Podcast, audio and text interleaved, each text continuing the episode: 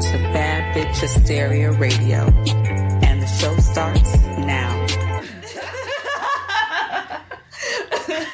Happy belated Thanksgiving. Welcome to Poppin' Off Pink. We've been MIA, I think, for the past couple months. What you been up to? Oh, I'm Chi-Chi. I'm Kimber. For those of you who don't remember, or if you're just joining us, that's us. That's who we are. I think the past few months were much needed. I think everyone's kind of experiencing things in different ways, but ultimately under the same crazy, weird-ass umbrella, but it's been great. I celebrated my... what are people calling it now? My solar return. Mm-hmm. I celebrated my 27th trip around the goddamn sun. Happy belated. Thank you. So, Kimber celebrated her most recent solar return, like in the past few weeks, and I celebrated mine while we've been on hiatus too. So we both. I'd love to tell you that we planned it, and that's why we were MIA, but absolutely not. Yes. I feel like that's just how things kind of flowed. There's no scandalous backstory, no fallout. We were in touch the entire time. She had me in a headlock. Yeah, you know. She was like, say uncle. You know, like, we were in touch the entire time. So it's not as though, you know, we have any, like, dramatic controversy going on. We're not that kind of show. No. But yeah, just much needed. I went out to Cali, which was... I was jealous. Cute. I was living vicariously through your Instagram stories. Like, oh my God, what is she doing next? Just what is this? Just got a little taste of sunlight, you know? And then now I'm back stewing in this cold bullshit. I'm loving the cold, I have to say. I'm sorry. I know everybody hates when I say that, but I love it. And the more things that die, the colder it gets, the better. There's just certain... the more things there's that certain, die. I live in New York. I live in the city. Like, there's certain things that die out as it gets colder, and I'm happy about it. I have to be honest. Not everything, but certain species. I mean, mosquitoes, for one.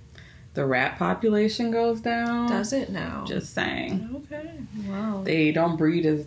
Anyway, not that I've looked into it that far, but...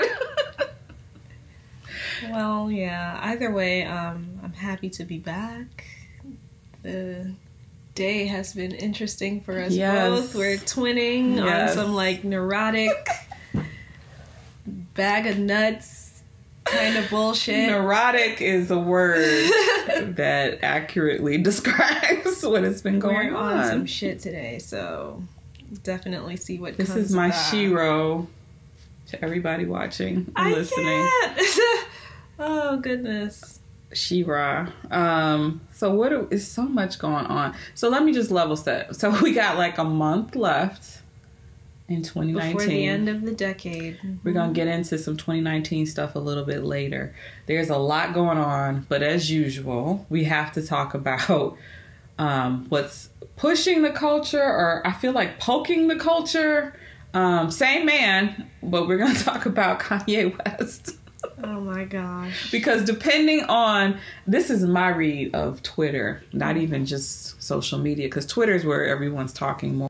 So yeah, given my read of Twitter, Kanye is either pushing the culture again, as he has done many times, forward, or he's poking at it, depending on who you are following on Twitter and what they're saying. Because a lot of people are like, no matter what you think, other people are going to follow suit. I've already seen some hints of that, whether they're going to be talking more about their spirituality or their religion or some amalgamation of the two.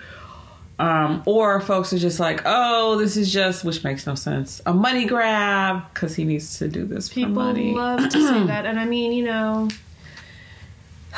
seeing as though Kanye has bestowed upon us this biblical work of art, we can reference certain track listings as scriptures at this point. Mm-hmm. And I want to say it's It's not in the Chick-fil-A song, but he says he's not going to let his family starve, and I think we can all relate to that sentiment.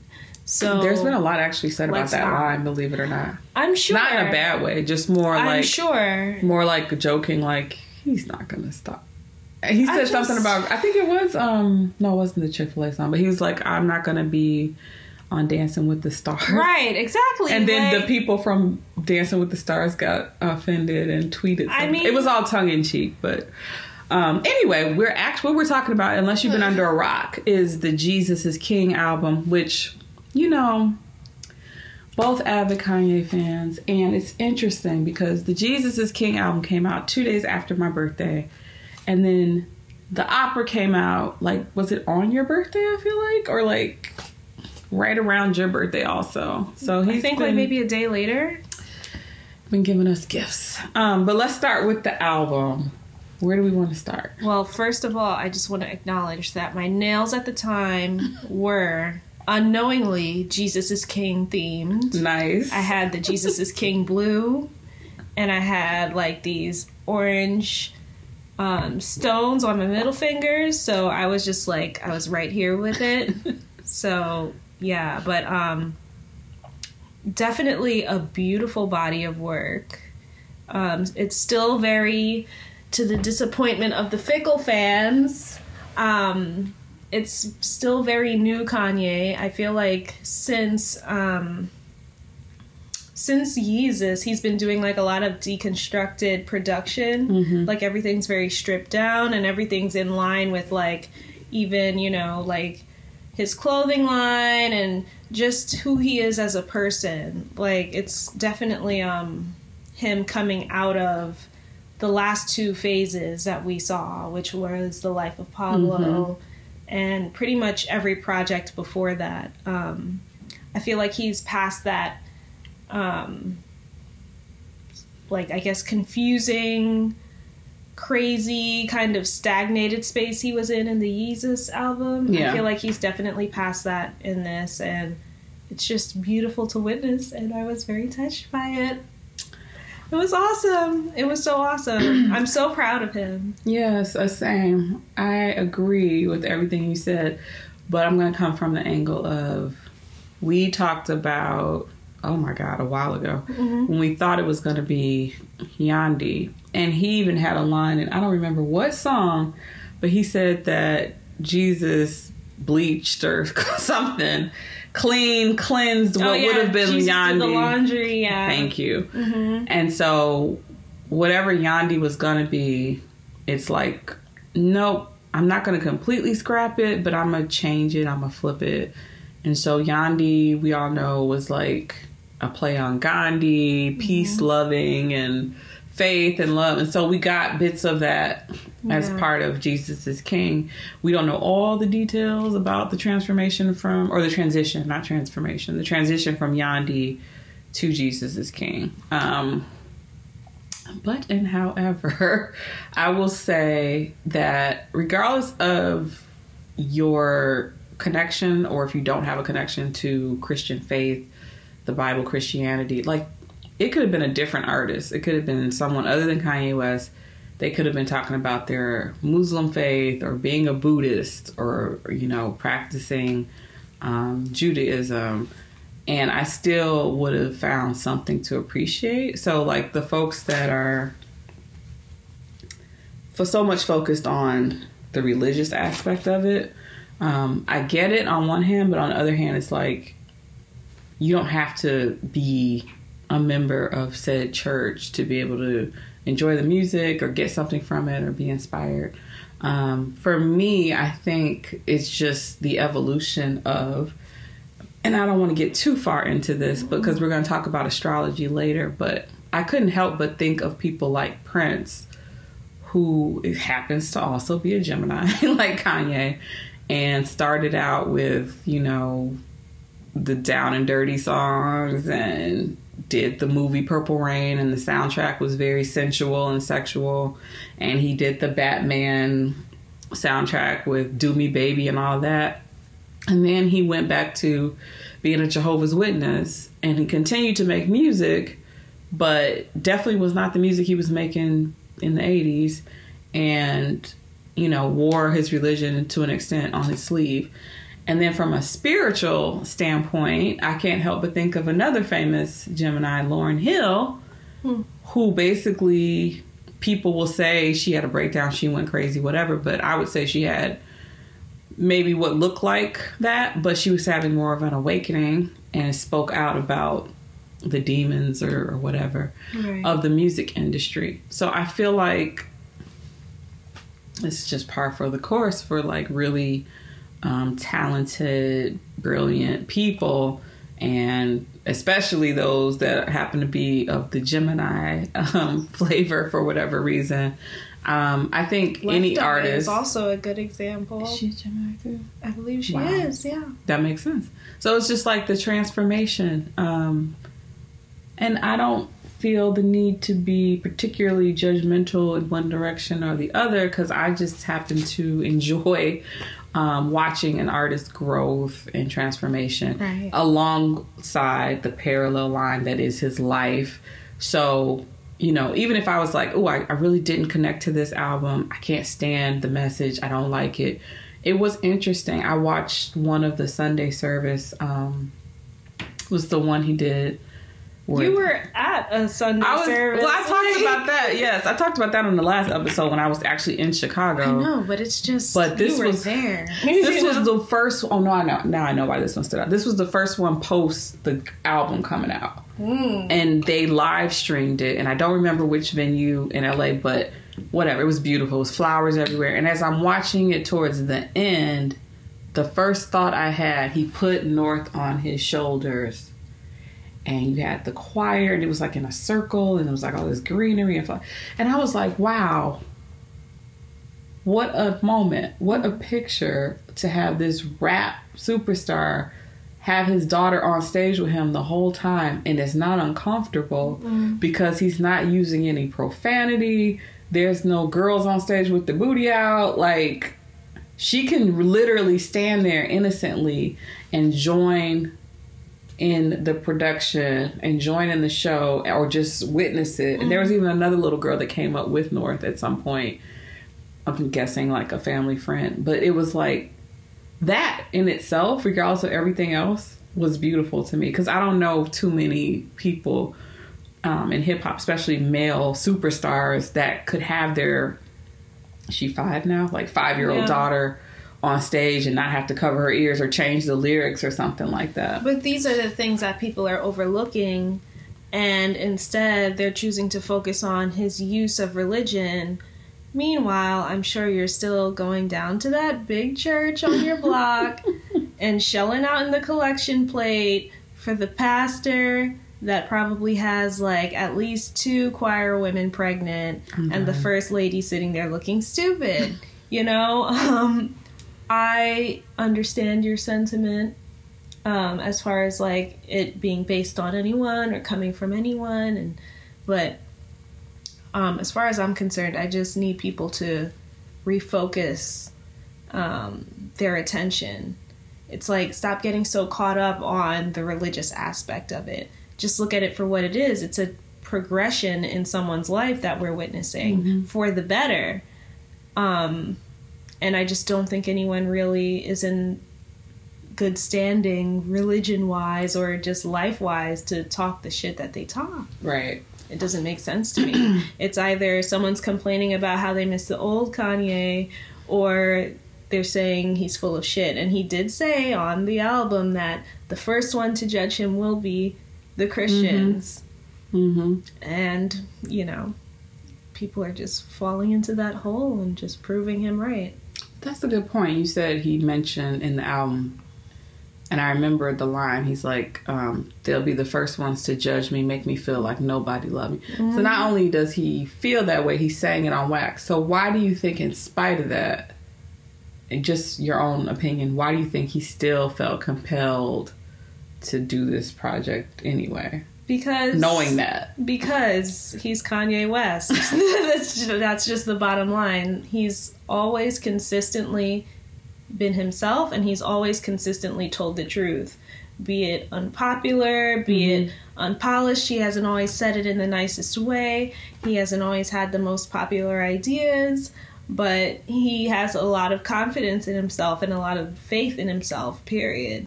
And he knows things as far as the direction that his life is going to take, what he's intended to do. He's very aware. So what about, you know, playing devil's advocate, conspiracy theory? Mm-hmm. You know, I love conspiracy theories. So some people, all those. Also because this is an election year, I guess people are more sensitive about politics, right?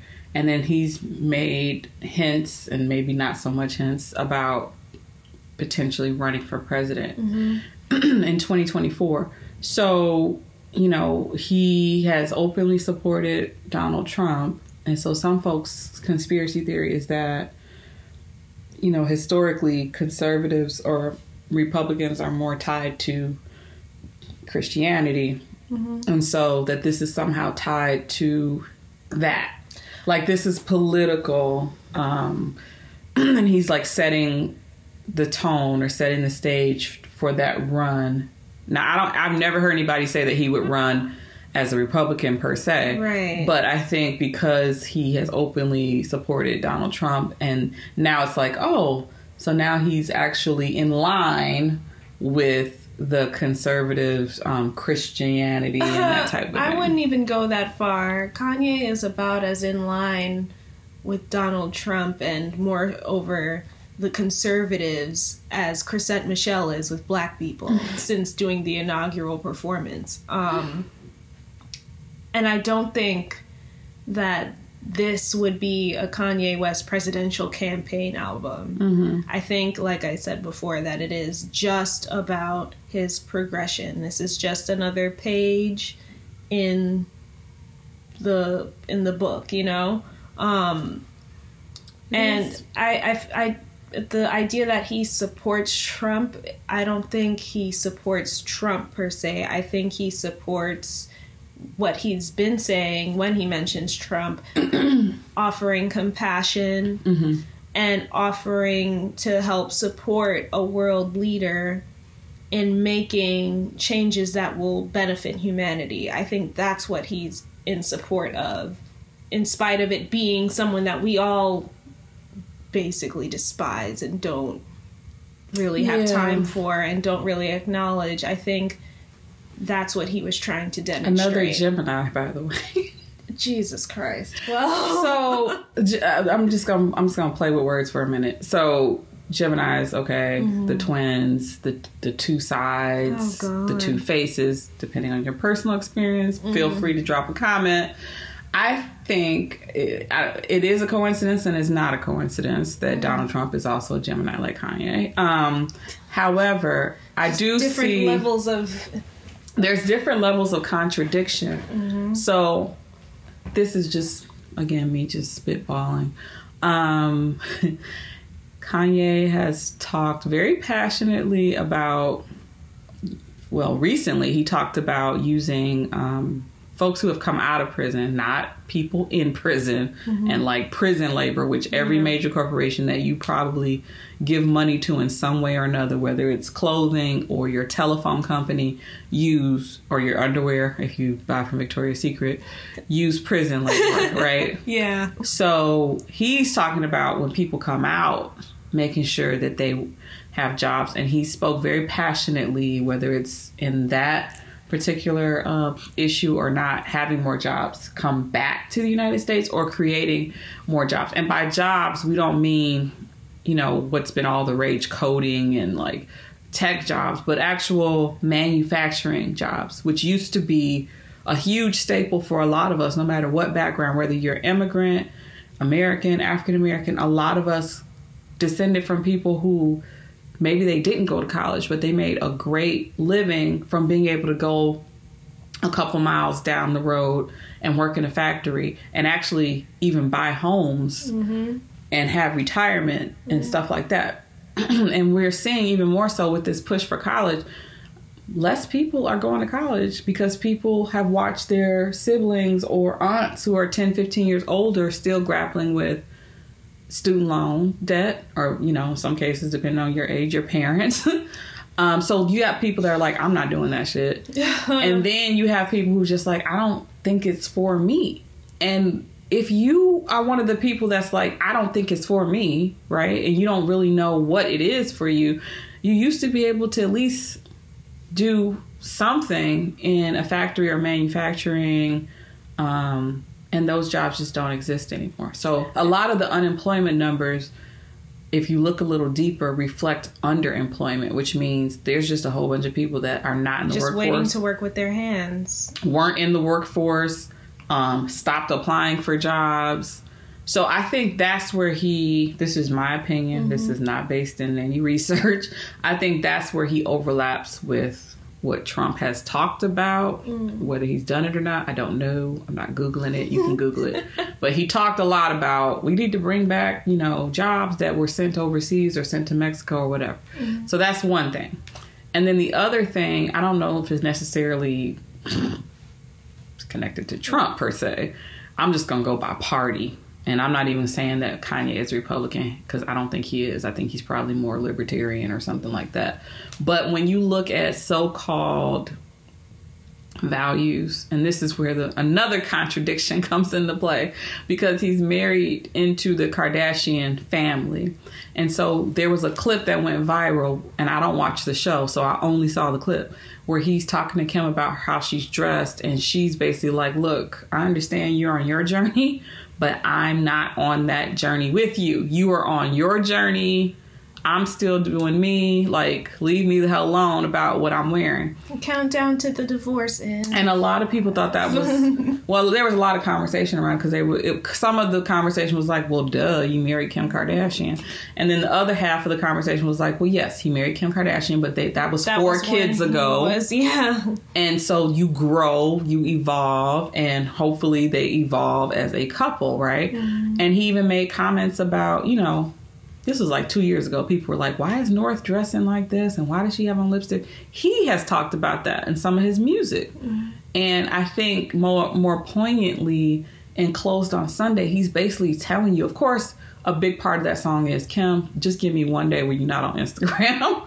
But if you really listen to that song and the sentiment behind it, what he's really trying to do is fight for his kids, mm-hmm. and saying, in his own way, these are my values that I want. He says my sons. He's not just talking about his daughters. Yeah. So he has a set of values from a familial perspective, mm-hmm. that he wants carried through his daughters and his sons.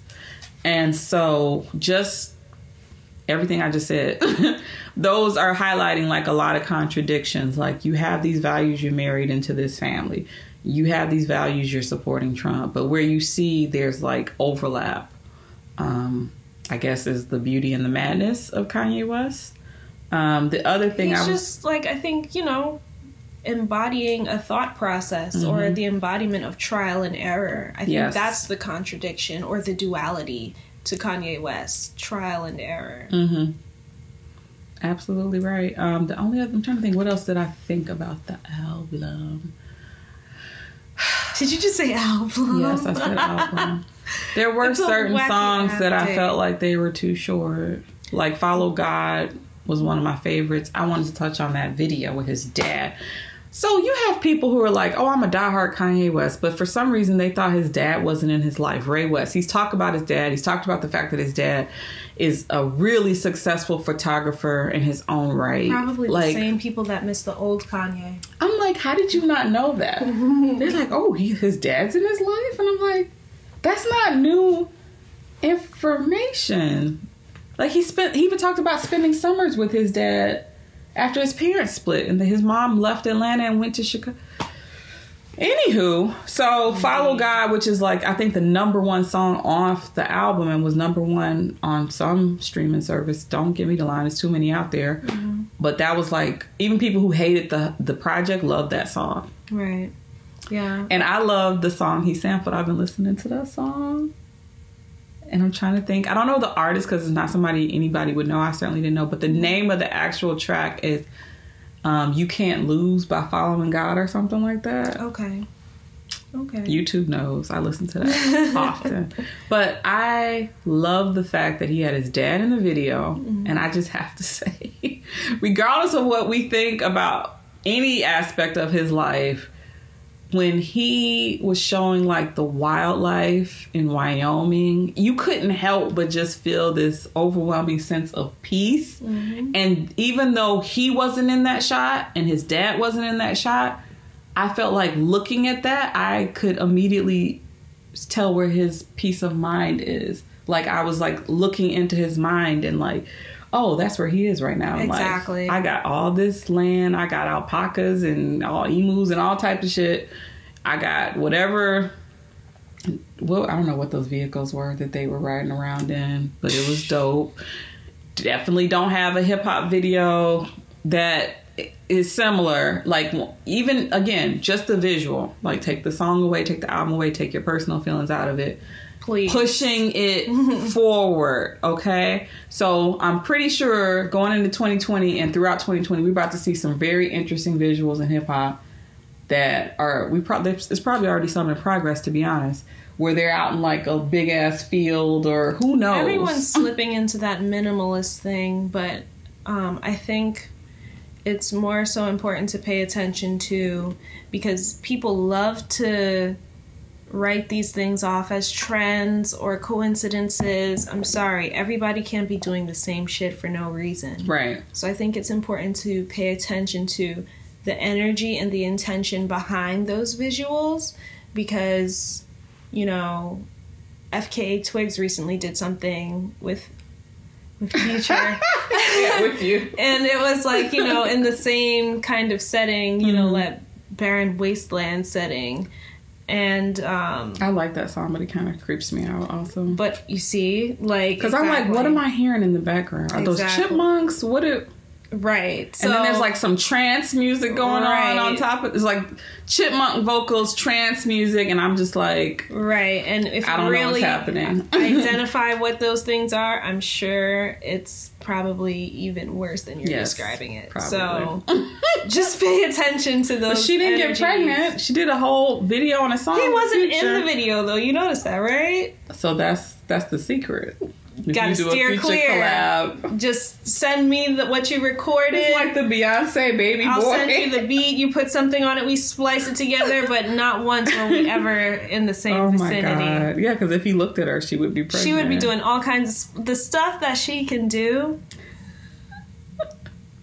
I can't. But yeah, someone said that. So this week, he dropped another very short video for Closed on Sunday. Did you see that? No, I didn't. Did you see any scenes from it? I've been like off of social media, off. When you see it, tell me what you think. Because someone said, a commenter said that they thought he was inspired by Solange visually, the way it was shot. But again, Solange, like when I was out in LA, I went to the Getty Center and she did like a visual thing and it was very much that very minimal, you know, primary or tertiary colors only. That's how my wedding's going to be, y'all. Oh, Lord. And there will be some choreography. No! That y'all will have to learn. My God. The bridal party will have to, yes.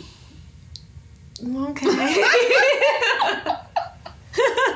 Well, again, you can only do it once. Thankfully, like life, right? Jesus Christ. But you were saying the Getty Center, LA, Solange.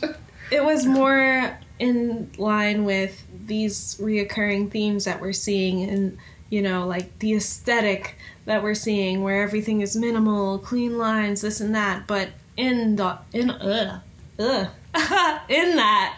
there is numerology, there's like all kinds of sorcery and like backmasking, all kinds of shit going on. In Solange's, and we're probably like, I'm probably going to get like a black bag thrown over my head at random. You know, our show will probably disappear after I say this, but oh God, girl,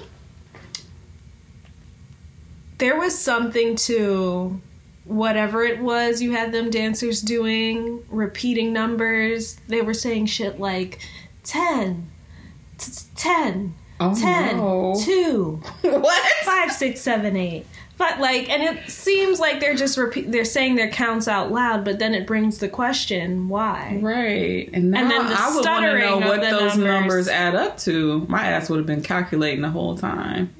Right. So like, what are we doing? We doing a 9 of the universe? What are we doing? We're evolving the culture, but make sure that these people aren't calling something forward on you that you as the listener aren't open to or aren't prepared for. It's interesting you say that because I listen to different vibrations. So the love vibration is 528 hertz. Mm-hmm. And I've been doing that for the past 5 years. So I'm very, very, very, very, very, very, very sensitive to mm-hmm. frequencies. Mm-hmm. And I have to say, it did take me about 3 listens of this album to really get into it mm-hmm. but the whole time I noticed that the album is at a very high frequency. I would, if someone out there knows how to measure, do it, let me know. I'm not saying it's at the 528 love tone. I would not be surprised if it is, though.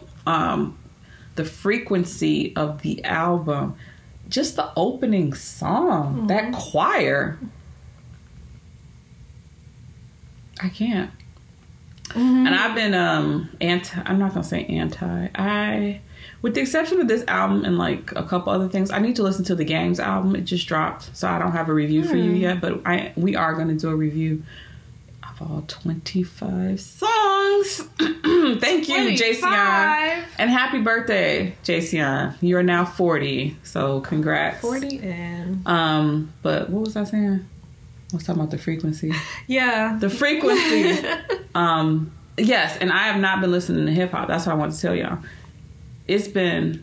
At first, I thought it was just a fluke. It was like one Sunday I was on YouTube. I started listening to Motown, and then I started listening to people who were around during Motown, but they're not as well known. Y'all don't realize how many black groups were out there. It's ridiculous. Like, I can't even tell you. I can send you my playlist. Yeah. Because I've been adding them, and I'm like, who are these people? It's a group out of St. Louis, a group out of Cleveland. And not all of them had the formula to succeed, but they were all really good. They would put who you are calling the current king and queens of R&B to shame. That's singing to their backing tracks during these live shows with no choreography, by the way. And these are not even the most famous of the... These were just people who were like, hey... Kimber's my neighbor. I'm a first soprano. Rehearsals or whatever. Let's do this. That's who these people were. Let's go cut a record. What happened to us? What happened? Black people. I need y'all to put some choirs together. I fucking can't. There's something about a black choir. I'm sorry. No, it touches my soul. I feel you on that. So I don't know if I'm a return because I feel like a little baby, like... in a little cocoon or something. I don't know. But I just feel very good about the music I've been listening to. Because it reflects that thing that you've been submersing yourself in for 5 years. Mm. It reflects what your heart and soul and mind are all about. Ooh.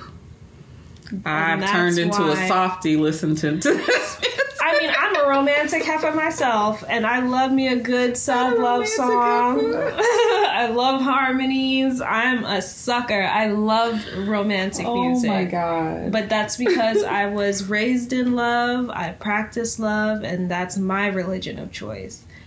Unless I'm very angry. Oh, we definitely don't want that. But yeah, that's why. And that's why I kind of steer clear of hip hop for the most part myself, because it just doesn't reflect my virtues or my values, and I can't relate. And sometimes, you know, if I'm not sober, I'm especially like very sensitive to like energies and, you know, sounds, especially frequencies, like you said. And hip hop is just like, I just feel like y'all are missing all of this. Mm-hmm. Like, I just feel so hollow sometimes when I hear certain things. Well, I don't know how y'all do it. We love to be different, and we love to be random, and we can't help it. Like, even if we didn't want to, it just is what it is. So now we're just gonna make one or two just random ass predictions about this album. But before we do that, he just also did an opera last weekend. And I thought it was interesting. Nebuchadnezzar. Like you said, he's always been genuine, right? Mm-hmm. So no matter if it was braggadocio, arrogance, whatever, when he was all about watch the throne, it was like, all right, I'm showing up in a gold kilt, like right. whatever. Nebuchadnezzar, I don't know the whole story, but it was like this dude that thought he was the shit for 7 years. He's like, He was basically an evil king. I'm all that. Like, I'm God. I'm this. And then, you know, he did Yeezus. I am a God. And, you know, there's very strong parallels to the story of Nebuchadnezzar. And so I think, I don't know, but I think that's why he chose that particular Bible story to make an opera. So any predictions about, you know, what's going on with the Jesus is King vibe? I definitely, my forecast for Jesus is King, as far as sales and all that shit, like I'm not even going to pay attention to that, because I think at this point, while Kanye is still like revered and he still makes the news, as far as his recent musical projects, it's only been relegated to people that really fuck with him. Mm-hmm. So I'm not even going to talk about like billboards or any of that. What I do see though in the future is that he is going to expand, and he's kind of taking on this Messiah kind of thing, and it honestly concerns me, mm-hmm. because I feel like there are only two particular paths that a Messiah can take, or someone that assumes that can take. And history has shown that it is either a passing, a tragic passing, Lord Jesus. or just a level of ascension that leads into being a reclusive person. Mm-hmm. I could see that one. So I feel... Hence the ranch. Right. So it can go in either way. And I feel like this generation is fucking crazy enough. and he is exposing himself enough to where if there isn't some kind of attack on him... Eventually, it will result in something more extreme, especially seeing as though he's making like all of these environmental strides mm-hmm. with like the farming and trying to start these communities. And he's aware that and trying to help the homeless. Right. We didn't touch on that. All of those things eventually lead into those two options. Like, I can't even repeat it again, but that's where I see it going. My two really super quick predictions. I don't know if anyone has a tally, but if you remember that song he did called Power, mm-hmm. I was floored, and I'm not even a cinephile, mm-hmm. at how many movies use that song. Mm-hmm. So I think, you know, people don't realize that they're trying to downplay this album. I think you're going to see some songs from this album in some movies. There will be money, for sure. Because it's just... It's very, like I said, very spiritual, very uplifting. Christmas is coming. So I think you're going to see it in black movies. You're going to see it in, you know, more mainstream movies. But my prediction is that in keeping with previous works that he's done, you are going to see this music. I don't see commercials, but maybe. They get plugged. I'm thinking more movie. I don't know what, you know, the movies are going to be. Imagine every hour playing while mom drives into her driveway in her Christmas Ford commercial. Like, come on now. Someone's going to do something with that. My other really quick prediction is there are some really, because, shameless plug, hip-hop scriptures, I get so many independent artists, and I'm really backed up again. Every time I get to a certain point with my email, it gets backed up again. So there's a lot of artists I need to go back and give feedback to. There's a film I need to give feedback to. But I try my best to share via Twitter. If it's good enough, I'll share it on the blog of upcoming artists. And I want to just shout out and say there are a lot of talented artists, rappers, who are Christian rappers that no one's ever heard of. The reason I'm bringing them up, I think the first time I listened to this album before I could really get into it, I just kind of chuckled and I was like, I know people are in uproar, but this sounds exactly like Kanye West trying to make a gospel album. It didn't sound not Kanye, and it didn't sound like it wasn't a gospel album, but it sounded like Kanye West trying to make a gospel album. And so because you know, like you said, the diehards, but there's even some folks that have crossed over, people that do not listen to hip hop, mm-hmm. that I've seen white, older blacks and others who are like, I can't stop playing this album. Mm-hmm. So I think because of that, you know, it's all about progress. It's not about this album winning a Grammy. That's not what you do when you push something forward or when you experiment. It's about the progress, the progression. So I think you're going to see more really talented Christian rappers try to co-opt or adopt some of what was successful about this album and use it in their own work. So those are my two quick predictions. One thing we wanted to get into, because we talk about it, you know, it's kind of a duh moment, I think, for this podcast. We talk about astrology so much on this show. I was like, let's have a little fun. Neither one of us, disclaimer, are astrologers. Nope. You can definitely find your favorite ones on social media, on YouTube. That is not what we are. We're just having some fun right now. Mm-hmm. But I will say it seems like more people are now starting to get into things like their natal charts and aspects and all that stuff. Burning sage and using words like energy and things that you don't actually know. So what I'm reading, we're going to have some fun with some of our favorite celebrities, including Kanye's charts. Mm-hmm. It's just for fun. Let me just say that. Just emphasize. And what I'm reading is just like very skimming the top level. If you want to go deeper into this type of stuff, Google and YouTube is your damn friend. Okay. So we're going to talk about, and Kimber, feel free to jump in. We're just going to talk about a few things that are in everyone's chart, what we think they mean, and where they land in Kanye Omari West chart. Yes. At least from what Google says, assuming Google's telling us the truth. We're going to look at his moon, Venus, Mars, and Jupiter. So the moon, you know, learn your chart, people. Your moon is representative of your emotional self. Mm-hmm. And Kimber, your moon is Scorpio. So Scorpio is the most intense of the signs. But I know I kid, but I mean, I'm not really. Y'all, have y'all heard of Drizzy Drake? So Drake's birthday is the day after my birthday. So that's where the crazy comes in. But if you want a little bit more of an open door into craziness, my moon,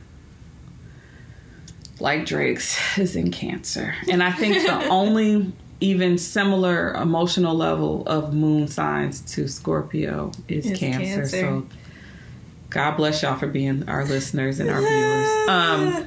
Kanye, however, his moon is in Pisces. And even if your moon is not in Pisces, we all know some Pisces in our life, and they're very special, emotional people. Yeah. And so I'm just going to skim, because I'm not an astrologer. Can't say that enough.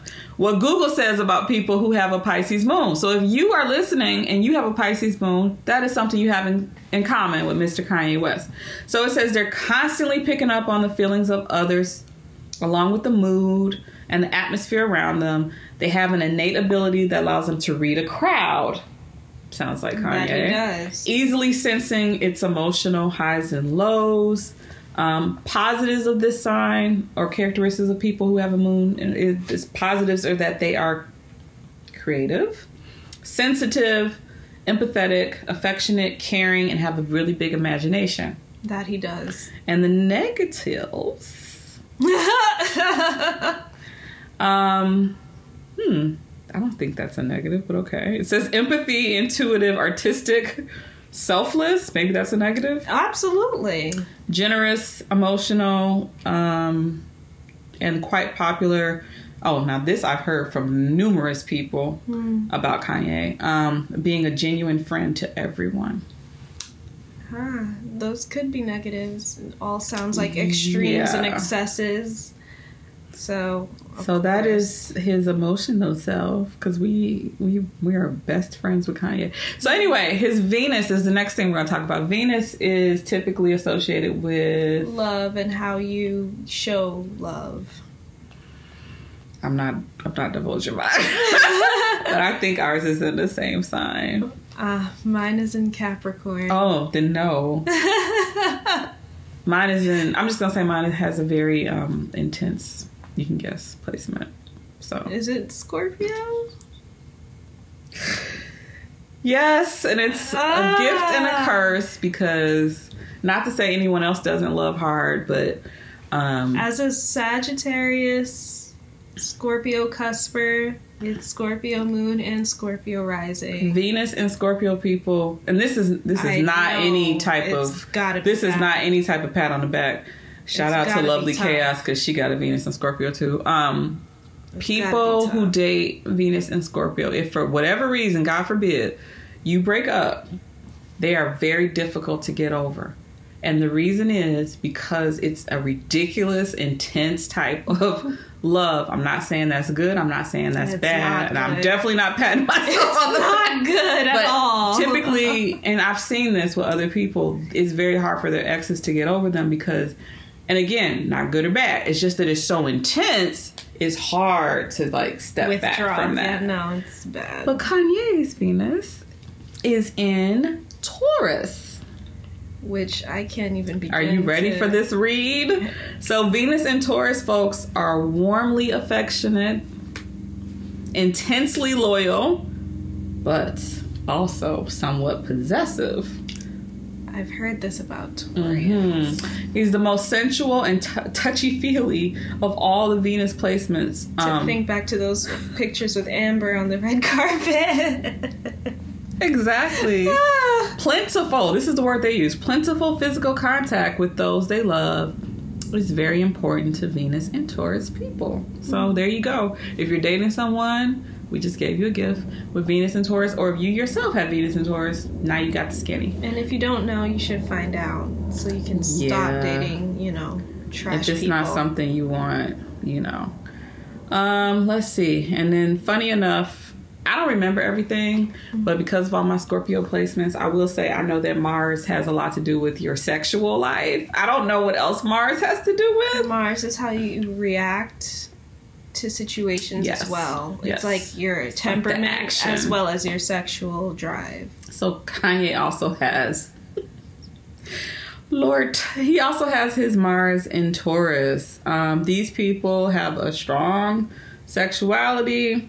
This gives them determination and endurance. I'm not going to even touch that one.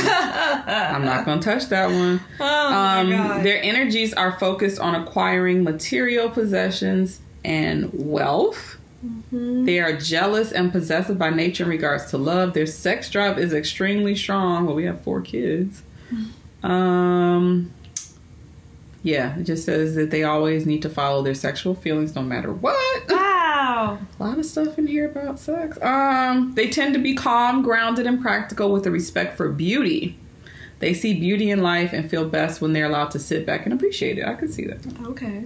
And they're actually... I have to say this sentence, given his, forays into fashion and dressing his wife, they are usually very choosy and specific about their clothes. Okay. That is hilarious. Mystery solved, right? I'm telling y'all, it's good to know. This is all for fun, but it's also very interesting and insightful. Very insightful. So the last thing we're going to talk about... I want vanilla ice cream. It's not that. Jupiter. I just know it's where you find luck. Mm-hmm. And mine is in Leo. Mine is in Libra, which means my sun sign. I don't know, because does Jupiter have anything to do with? I know Saturn is like knowledge and philosophy. Mm-hmm. Does Jupiter have anything to do with money? Because that is a good question. Oh, my God. Some professional out there, I'm sure. Let's see. Jupiter symbolizes expansion, largeness, generosity, and luck. Okay. The planet rules the zodiac sign Sagittarius. Yeah. His is in Gemini, which is interesting. And real quick... What does that mean? Pushes us to think deeply, encouraging minds to grow. Which he does. Endless curiosity. Which he has. Learning and developing thought process. So that's our friend. Now we want to have a little bit of fun and not be as deep But talk about some of our favorite couples, just non-couples or used to be couples. So going back to, because y'all all want to know about your love life. If you want a YouTube video to go off the charts, just do it on how to get love, how to find love, how to heal a broken heart. If you just do like 5 videos on that subject, you will probably be like having 100,000 views, because that's what everybody is attracted to. Mm-hmm. So just within astrology, we mentioned earlier, the moon represents your emotional self, and the Venus sign is like how you are in love and romance. So we wanted to look at Jay-Z and Beyonce, since they're like, you know, the power couple that everyone aspires to be, except me. No shade, we're just going off the cuff. Jay-Z, his moon, according to Google, because you know sometimes there's misinformation out there, to put that disclaimer, his moon is in Aquarius. No shade to my Aquarius people, but if your moon is in Aquarius, and Aquarius is not the most touchy-feely emotional sign out there, that seems like a bit of a challenge to your significant other's moon. Their emotional self is in Aquarius. That's all I'm gonna say about that. But talk about contradictions. His Venus, which we talked about earlier, is in Scorpio. What did I say? Which means he will demand your soul. The exes, you can't get over the Scorpio. So Beyonce ain't gonna never, ever, ever, ever, ever. Lemonade, iced tea. She gotta make. She can't go nowhere. She's gonna make sweet tea. This man's Venus is in Scorpio, so no matter what he does, nobody's gonna love her as intensely. Venus and Scorpio. Beware. Be scared. I don't know. And then Beyonce herself, she's not lacking in the Scorpio either, because her moon. I have to pull up a note on y'all while I chit chat on this. Her moon is in Scorpio. So now we're saying that his love appeals to her most emotional self. Do y'all remember? You remember the 2013 album, self-titled Beyonce, right? Yep. And she had a song on there called Jealous. Oh, God. And now that song makes so much sense because her moon is in Scorpio. I flipping can't. I don't know. I can't get past Jay being the most irritating man I've ever seen in my life. So I wanted to pull up for you guys the fact that her moon matches up with his Venus. Mm-hmm. I should be charging for this information. If your moon matches up with your significant other's Venus or vice versa, this is the insight I have for you. So the first person's moon in the same sign as the second person's Venus. The Venus person makes the moon. So I'm going to just use their names in this case, because Jay-Z is the one with the Venus, right? Jay-Z makes Beyonce feel comfortable. Both care a lot for each other. Both share a lot of values when it comes to a relationship. So that was our... Oh, her Venus. Her Venus is in Libra. I don't know what that means. But yeah. Venus is love and Libra is balance. So I'm going to say that even though she looks for a balanced approach in her relationships and her romantic life, which is probably why they drive each other crazy. So that's Jay-Z and Beyonce. If you want more, you can book us. pinkladiestalk@gmail.com. DM for rates. Exactly. It'll be $300 an hour. Oh, all right. God. So then on the other end of the spectrum, we have non-compatibility. Whew, Lord. So we're going to look at Drake and Rihanna. Why the fuck not? People are always talking about Drake. People are always talking about Rihanna. They're not talking about them together anymore because she's like, with Hassan. But why the fuck not? So she's still with him because she was like the most impossible person to Lil Uzi Vert just declared his love. You know what? I love Lil Uzi Vert. And let me just say, when he declared his love for her, the way he did it, it was so like, you couldn't just be like, oh, he was like, I'm not quoting word for word, but somebody was interviewing him. He said something along the lines of, I've always... had a thing for, always loved Rihanna, but she would never even like look my way. And it was like, you're right. But it was so sweet. Anyway, that's how they get you. Some of y'all who know just a little bit about astrology are not about to be shocked because Rihanna, now what's the most aggressive sign out there? Literally ruled by Mars, Aries. Miss Thing, her moon, which represents her emotional state, and her Venus, which is her approach to romance and love life.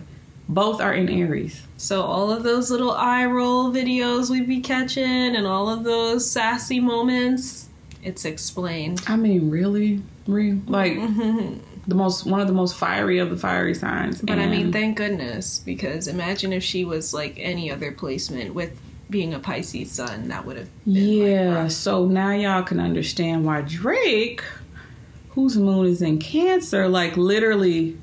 Cancer, just so y'all know, is where the moon is at home, right? So if the moon represents emotions, then people whose moon is in Cancer, self included, unfortunately, we may not show it all the time or show it in a stereotypical emotional way, but inside,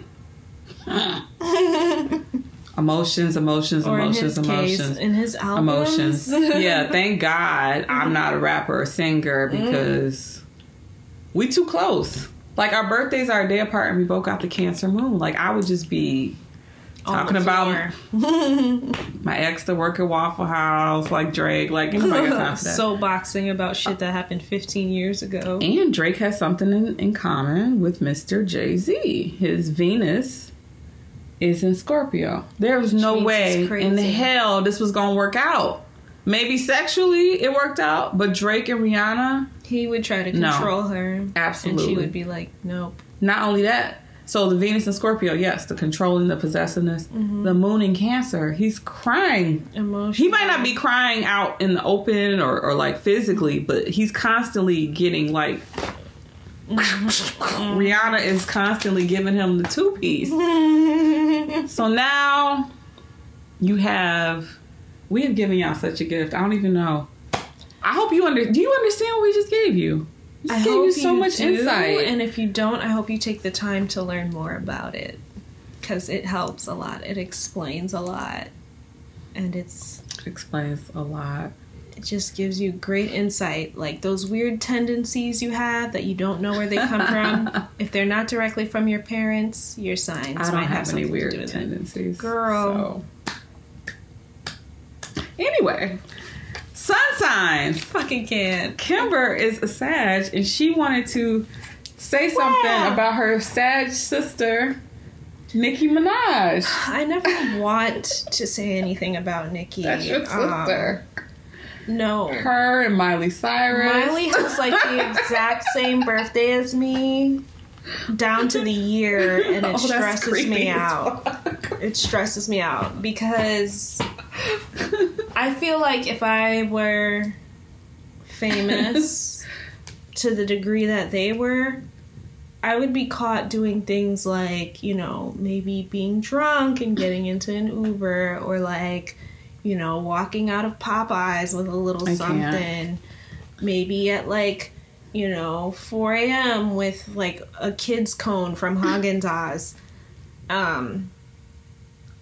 But... I wouldn't be caught wearing a dildo on stage. I can't. You know? Nicki is, I think, ending her dominance in the rap game very nicely. Yeah, well, she's married now. Or at least she's trying to, right. Like, she's trying to settle into her life. And I can respect that. But wouldn't she have some conflict? But she's had to, like, curse some people out lately. And, you know, like, she's doing, like, a lot of these little pigeon cooings over at Queen Radio. I can't. And I want it to stop.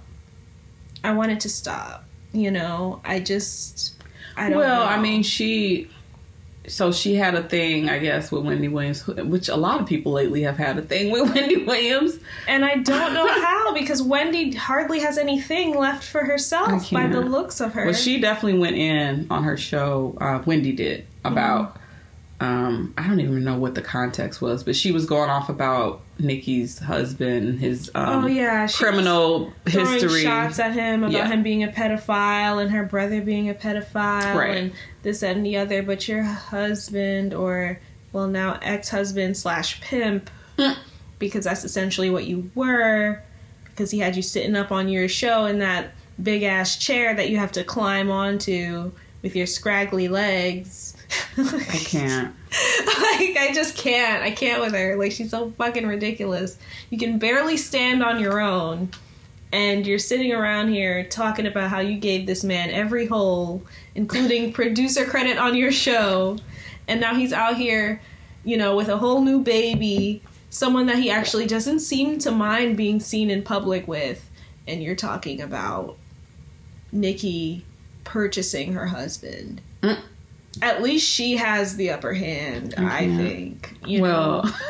Yeah, so she went off about that, and then I don't know what the cadence is of Queen Radio, so whenever the next episode is, people are wondering if Nicki's going to address Cash Doll. If you don't know who Cash Doll is, she's a rapper out of Detroit.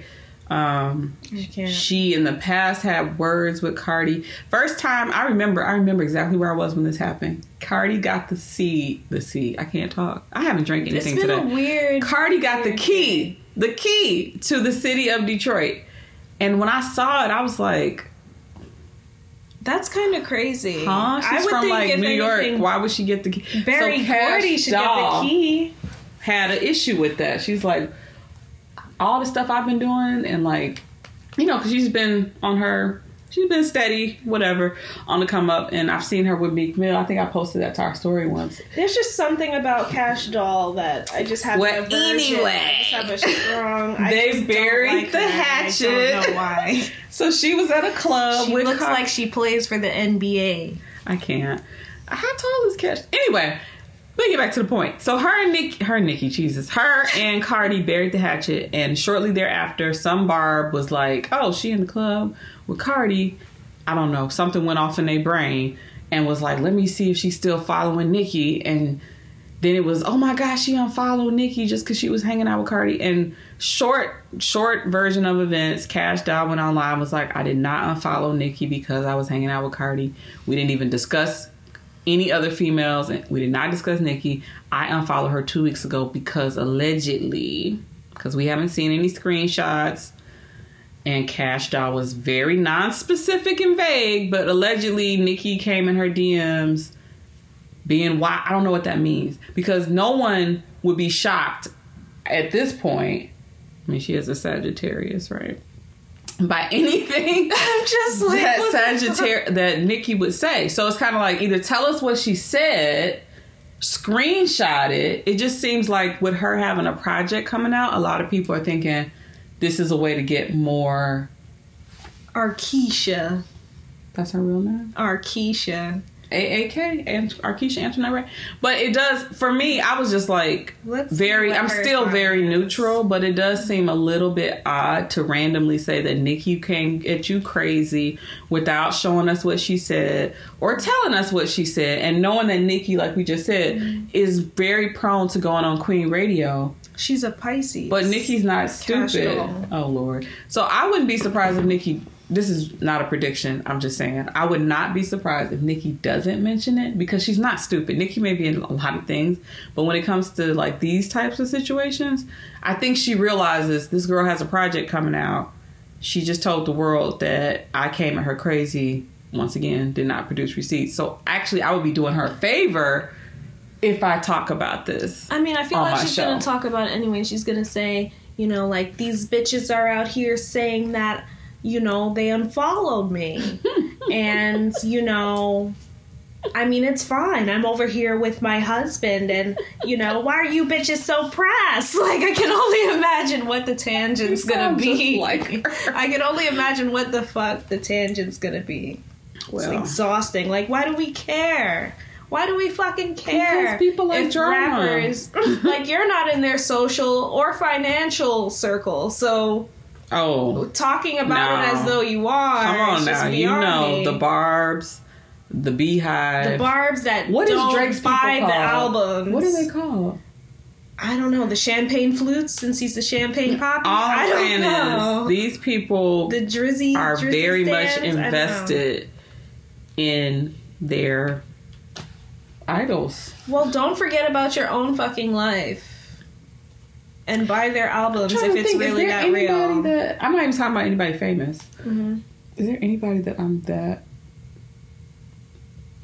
like that I care that much to be like, oh God, what's going on? I don't think I'm so. Not saying that's a good thing. In typical Libra fashion, I'm just very you're detached. You're a parent. I don't even be on their social.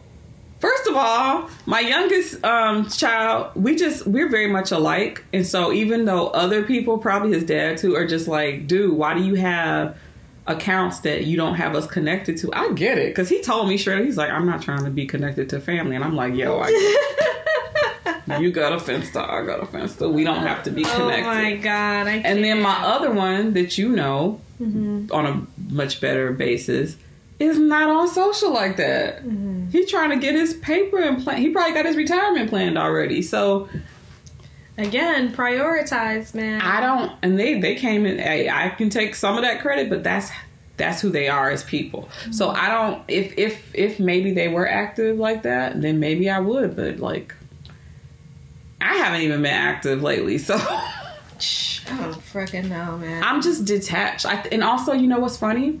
We're talking about hip hop. It's not just the fact that I'm not listening to hip hop that I'm more at peace and all that stuff. I feel like it's not a coinkydink that I'm also so much more detached than I usually am mm-hmm. from social media. As I'm taking in all this music, I'm feeding my brain and my soul. Mm-hmm. That's for another show. Speaking of brains and souls and craziness and drama and people being invested. So T.I. I don't even know. Smartest GED. I don't even want to spend a lot of time on this. I fucking can't. I will just tell y'all this. I did see, because I wasn't like on social like that, but I did see posts here and there, so I got the gist of it. Mm-hmm. I got the gist of what he said. I got the gist that he clearly embarrassed his daughter and said things that taken literally, or even not taken literally, but everyone was taken literally, highly inappropriate, not just inappropriate, but like, you know, invasion of privacy. I feel like every human, no matter what your color, where you come from, if you have a disability, everybody deserves a certain amount of dignity. There's just a basic amount of human dignity that I hope I embody and I impart to other people. And no matter what someone is going through or where they are in life, you give them that. Yep. So I don't think it was just so much about him saying, you know, I go to the gyno with my daughter and she's 18. She's, you know, technically an adult. And I do a check on her hymen to make sure she's still a virgin. I think it goes beyond being embarrassed. So disgusting. It goes beyond being embarrassed. It goes beyond being humiliated. That's just, to me, you kind of take it away from her human dignity. She's a human being first, right? So even if she was a boy and there was such a thing that was similar, you're tapping away at her dignity. She's not like some horse that you're breeding or some shit like that. Right. And it just sounds incestuous. It sounds creepy. I get that. The tone and the way in which it was said, because it's one thing to read it for sure. Because when you read it, it's all like, I did was read it for like fuck? The first however long this has been going on up until today, and it was by accident. I wasn't even looking for it. I only read it. I did not see any video. I didn't hear any audio. Right. I only read it, and then I was watching something that happened to touch on it, and they had the clip from the podcast. And before we get into that, the first thought I had, and even my son called me about it, because I was like under a rock. I was laying on this couch, meditating or zoning, doing what I normally do. And he was like, what do you think about this? I'm like, what? I haven't seen the... I don't know. I don't care. He's like, no, I want to know your opinion. Like, tell me. I'm like, boy. Okay, so now that I've seen the clip, put T.I. to the side for a second. What really stood out to me and bothered me, we're very opinionated on this show. We've had guests on the show. We've said things that people don't like. It's people watching last season's finale that's still pissed off about some of the stuff we said. We don't care about it. So there's no way we would have been interviewing any man, celebrity or not, and him say what T.I. said, and us not at the very least clarify. If we didn't do anything else, I would have thrown up a little bit. I would have clarified before, jumping to conclusions, because I want to make sure I understand. Yeah. And even if we were somehow not thrilled with how we responded in the moment, because we've all done things and said things in the moment that we go back, damn, I should have said this, especially if it's an argument. I know I'm like that. I should have said this, I should have said that, or that was the younger me. I wouldn't do that now. Now I would try to come peacefully, but Chi-Chi should have talked about her mama. But no. So point being, the fact that these women were laughing, yeah, you could definitely be like, I don't understand why they were laughing if you just read it. But if you watch the clip, I kind of get why they were laughing at the beginning. But as the conversation went on, I didn't understand why they were laughing, because there were things that he said after the fact that I would have stopped and been like, huh, wait a minute. Am I understanding you properly? Make it make sense. But they just continue to laugh. And this is why... And they deleted the show. I don't know where I'm going to be 5 years from now, a year from now, 2 years from now, 3 months from now. But if I'm on somebody's platform and they pull up a clip of this show and they're like, so what did that mean? So like, why were you laughing? Or why did you say that? Either I'm going to defend it, or I'm going to say, you know what? My views have changed since then, but this is why I said what I said. But y'all punked out twice. You had an opportunity to have a very interesting dialogue, because as crazy as what he said was, like Kimber said, especially if you read it, maybe it came from a good place. Some people would say that it did now that the clip is out, right? A lot of people did. A lot of people are saying that could have been a teaching moment. That's this and that. That could have been a teaching moment. And instead of making a teaching moment and standing up for women and trying to understand, well, where are you coming from, dude? And maybe we have an opportunity to educate you. They didn't do that. They just continued to laugh. And then when the shit hit the fan, whoop, they deleted the whole podcast. Like, really? And this is why, for one, the way they went about it is just very reflective on where women are in media. Mm-hmm. I don't give a fuck how feminist you are or how you feel or where you think we should be. This is where we are. Because we'll sit in a room where women are being discussed in a certain manner that's frankly fucked up. There's no other way to put it. I don't give a fuck if it's a joke. I don't care what the intention was. I always stress that there has to be some tact. There has to be some kind of... Some things just aren't fucking necessary.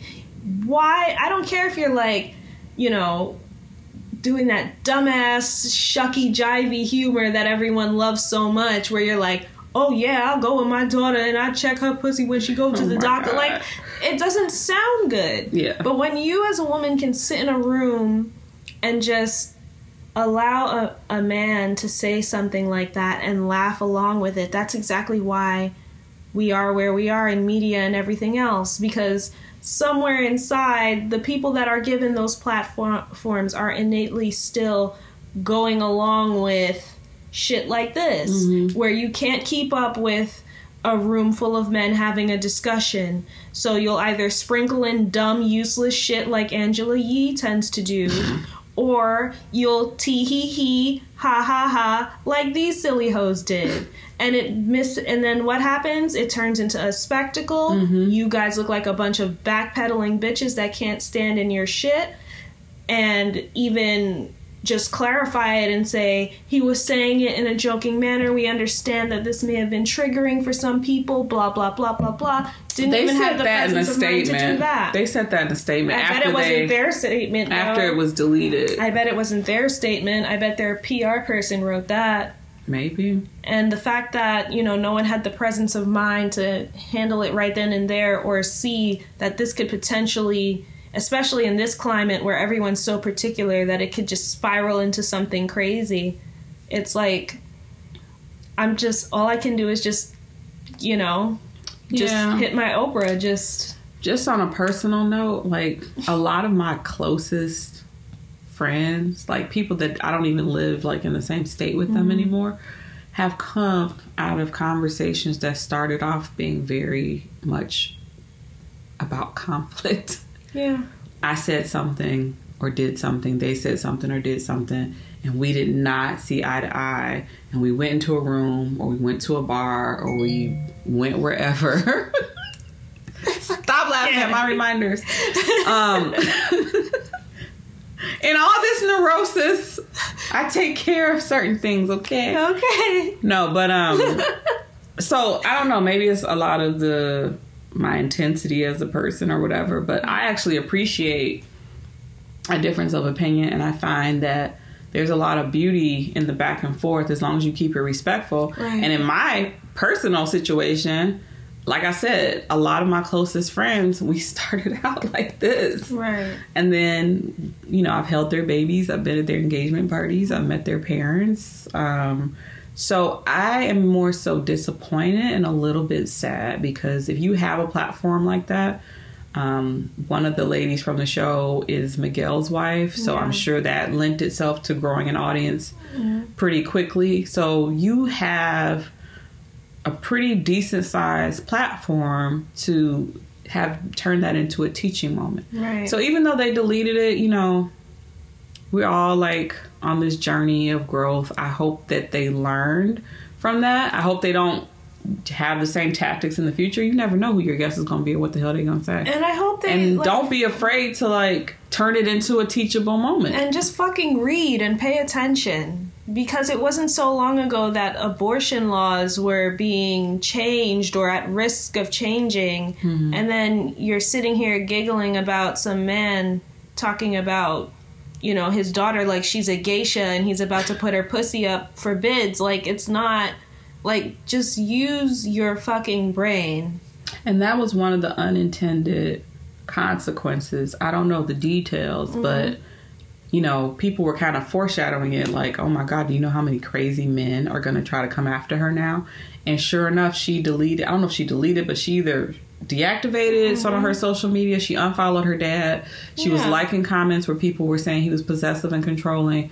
And God only knows. I mean, what I was told was that it went crazy. Her social media went crazy. Yeah. So God only knows what type of crazy messages, you know, these perverts were putting in her DMs. Right, and then the sexual history that you have with your wife that's very public knowledge, you have no business to be worried about what your daughter's doing when your wife, as well as you, aren't exemplifying how she should be treated by someone when she does enter those sexual experiences. Mm-hmm. Like, just get the fuck on. And, you know, for someone that goes around with a thesaurus and a dictionary under either arm, pretending to be so educated and enlightened and this and that, it's like you just don't, you're actually not. Because if you had some presence of mind, you wouldn't have said it that way. Mm-hmm. If that's how you meant to say it, you wouldn't have said it that way. You know, you could have said, oh yeah, I'm keeping my eye on her. Or, oh yeah, you know, I don't let her go out with just anybody. We talk about sex all the time. But to go as far as to just, like, you reached, you stretched, you were doing aerobics, and now you look stupid. Mm-hmm. Now you look stupid. So, one thing I'll say to end on that is, just like some of the other people and stuff we talked about, hopefully there was learning the hard way. I don't know. What could have been learning the easy way could have transpired on the podcast. But since it got put in the court of public opinion, God, he had to learn the hard way. And I do think, and I didn't watch it. Sorry, I will watch it because I do love Jada Pinkett's show. But I did not watch the Red Table Talk, so I only saw a clip of that also. It was very, it's worth watching. That's what I will say. I don't want to give anything away because I don't want people to give our stuff away. But if you watch that, I will say Jada spoke in a way to him that he needed to be spoken to. But I'm not trying to give it away, but I'm trying to tell you, watch it. And there's justice. There was basically something that came out of that You know what I mean? Because at the end of the day, no matter how fucked up he was, that's still his daughter. That's their family. I'm not in their family.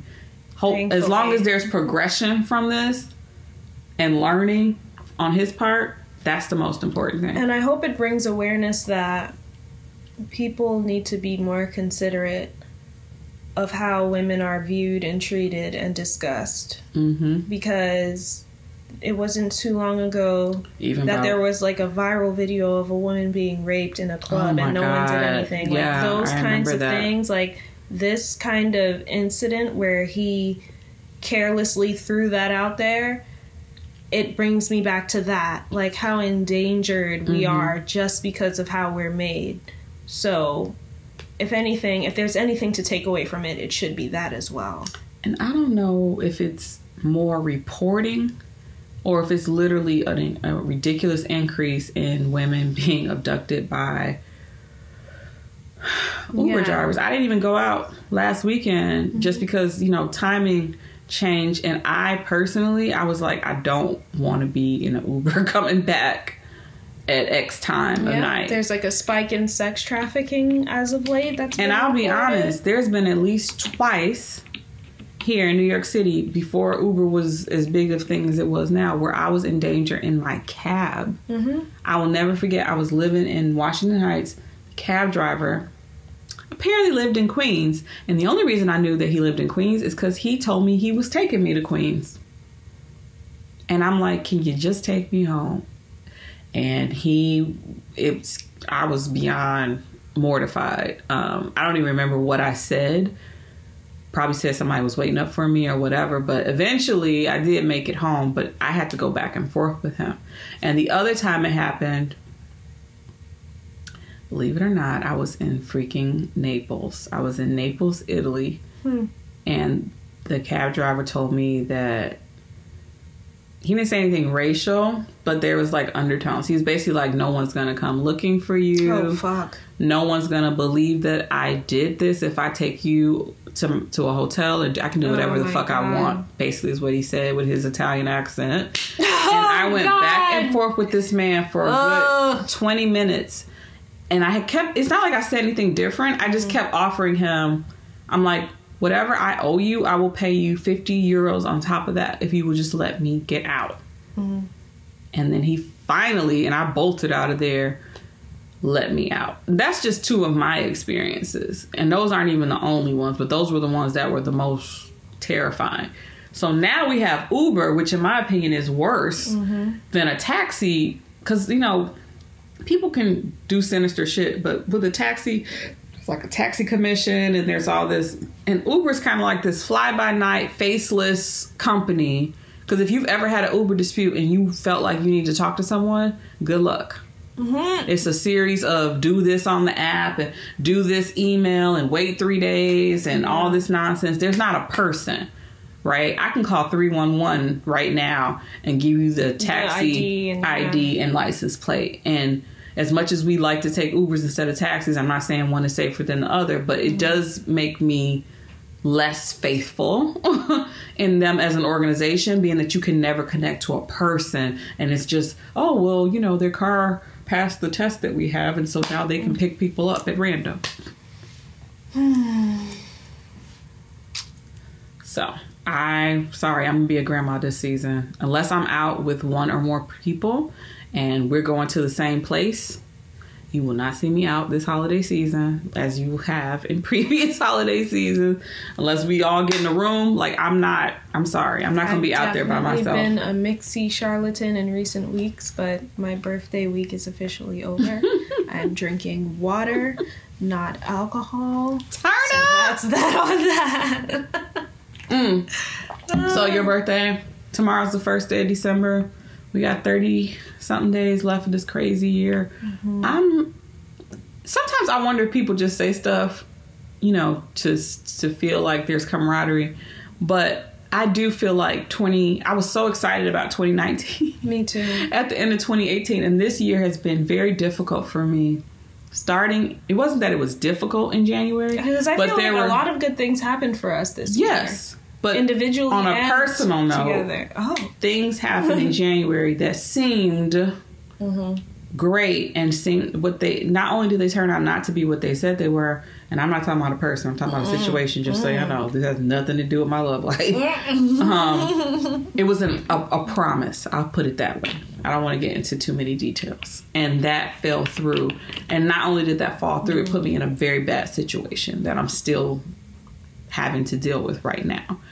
And I didn't go looking for the situation. I didn't offer myself up. Someone came to me and said, hey, here's something we think would be great for you. So that basically is crazy. I didn't think about it till the other day. It basically affected my entire year. My mood, my vibration, frequency, energy, whatever you want to call it. This show pretty much saved my life, having this as an outlet, given what was going on in the background. And then my family life has actually been very blessed, but it was also a lot of work, not in a bad way, but just a lot of support that I had to give, especially over the summer. So with all that being said, I'm cautiously optimistic about 2020, given that I was so excited because 2018 had a lot of challenges. So I was like, oh, yes, 2019, new year, blah, blah, blah. And like you said, we have had a lot of great moments and successes. The Cypher being one of the biggest ones. Yeah. And people asking when we're going to do another one. Yeah. When we get a crew of 20 people. It couldn't have turned out better. The turnout, and shout out to Dear Lovely Chaos, who was an integral part of all the work behind the Cypher. Julia, the curly flower. Yes, Julia, which she will be on our next episode as we close out this year. Shout out to Julia doing the damn thing. It was a lot of work. So what do we want to leave? That was through the first retrograde. Oh, yeah, there was a retrograde. I forgot about that. There was a retrograde while we were planning that. And throughout... From October 31st to the 20th of November, there was another retrograde. So there's been tons of I mean, I generally don't discuss this with everybody. I discuss this with people that are, you know, in line and aware like myself. But I'll share this with you guys because, you know, sure we have some people that can relate or understand.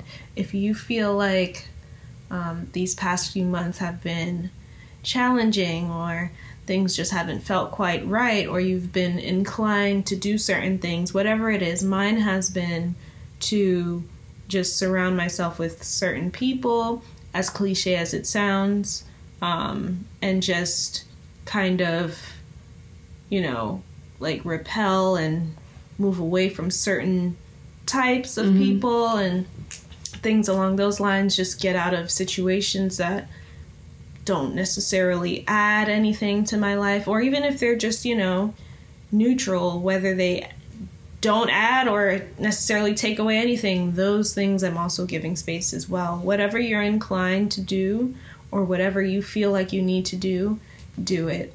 I think that it's definitely been that kind of time. If you're like noticing a lot of things like names or numbers popping up repeatedly, pay attention to those things. It's just been that kind of past few months. But at the top of the year, I definitely had like a very high energy, and like I kept saying to Chi-Chi as well as like some of my closest friends, I'm like, I just have a really good feeling about this year. And I was right too. You know, I got my artist residency. Yes. Shout out to OMR. Like, I was busy. I learned that my art could be in demand and make money. I learned a lot. And I've experienced a lot, and I've expanded a lot since getting rid of certain connections that I realize now were pretty much blocking me from doing what I need to do, and getting closer to, you know, my purpose in life, which weirdly I always knew, but somehow came back around full circle, like almost over 15 years later. Wow. In addition to that, for 2020, I feel like it's going to be just a continuation of what we've already put in place for ourselves, be it you know, whatever projects we do together going forward, as well as for us individually. So I can't say it's like a high, super cheery energy that I have coming into this year. It's more of like a steady certainty and a confidence. Like I could bet my fucking life that 2020 is going to be the shit. But I do have some requests. For certain things to stay in 2019, starting with the tongues. Put them back in your mouth, especially if do it, it's not cute, and especially if your tongue is very white. Put it back in your mouth. You gotta brush that, honey. Put it back in your mouth, and stay away twerking from bread products on my screen. You know, like I do what I can. To where Instagram doesn't suggest certain things for me anymore other than cats, nails, you know, pictures of like super tiny things that are in tiny houses. I like to watch people cook tiny food. Weirdo. Like, you know, anime, shit like that. Like, I don't see much else, but we have like children on video snatching off wigs and cursing and putting them back on. We have, you know, just so many things that give people outside of our community the satisfaction of knowing that we'll never be anything else, and they don't have to expect anything else of us because we don't have anything else to offer. I hope you're open to that. Like, I hope you're open to, you know, because I'm concerned personally, because I'm someone that's always thinking about what I have to do in the moment, presently, and tomorrow, as well as years from now. I see myself being someone that has an established career of my choosing and a successful future and eventually a successful lineage that will contribute to our overall existence on this planet. So if you can't think as far as the Douce that you're about to drink or whatever the fuck, and you can't think about the next job interview, like going and not having on like a Fashion Nova fit and false lashes, like if you don't have like an actual plan in place that will solidify your place in a society that's changing rapidly, like I'd like you to just consider that. Amen. I think, two things that you said that stood out to me, that we are in a time personally and collectively where things are changing rapidly. And so you have to be able to adapt. You have to be nimble, and you gotta, if you don't have a master's degree, a master's degree. Not everyone does, but you see, you have resources, talent, you know, you're not going to go to a job interview with like orange eyeshadow and you know, but what I was down to your ankles. No, not to the interview. But what I was going to say was, because of that, not only do you have to be nimble and be able to adapt, but you have to be constantly kind of putting new things in your toolbox. That's just to survive and thrive. So hopefully everybody's trying to survive and thrive, right? Because you don't have to do it in a traditional way. Right. I by no means have taken the beaten path. As smart as people say I am, I refuse to... People think that I have a master's degree. But right, exactly. I've put people through school doing homework for money. Listen, you don't have to do it in traditional... It's not, but... You still have to be conscious. You can still educate yourself. Yeah, like, oh my God, guys. And the other thing I was going to say that you kind of touched on, so I'm not going to preach to anybody because people going to do what they want. They're going to think what they want. But all I'm going to say is this. If you make decisions about your love life, try to think long term. That's all I ask. You can do whatever you want. You can have fun, have those benders. We all have nights that, you know, still live in infamy with amongst our friends, self included. But think down the road, right? And if you're a man and you're trying to get somebody who has it going on, that's all I'm gonna say. has all the attributes that you want, then you have to come with something more than the basic, you know, sexuality and all the superficial, the money, mm-hmm. all the superficial stuff. I think we get on women a lot for that, but I'm seeing and experiencing a lot of this from men who meet me out and about and think that because they have a certain amount of money or they have other attributes or they look a certain way, that that's it. I never said there was a price tag on me. So think long term mm-hmm. and think about the connection you have with people, friends and otherwise. And based on those connections, especially in the romantic area, okay, can I build something with this person? Because even if you're that man who's just like, I don't really care, I'm just trying to get something off. I'm just trying to get as many, you know, beautiful women as I can in my life. At some point, everybody reaches that point where they're just like, okay, now what? And I have, you know, an older relative who is now sitting back like, oh, dang, all my friends are celebrating anniversaries and I'm really seeing the value and being with your best friend, your wife or whatever. And it's like, yeah, I mean, that's why that exists. That's what it's about. It's not about all the notches on your belt and stuff like that. So, you know, whatever your lifestyle, that's up to you.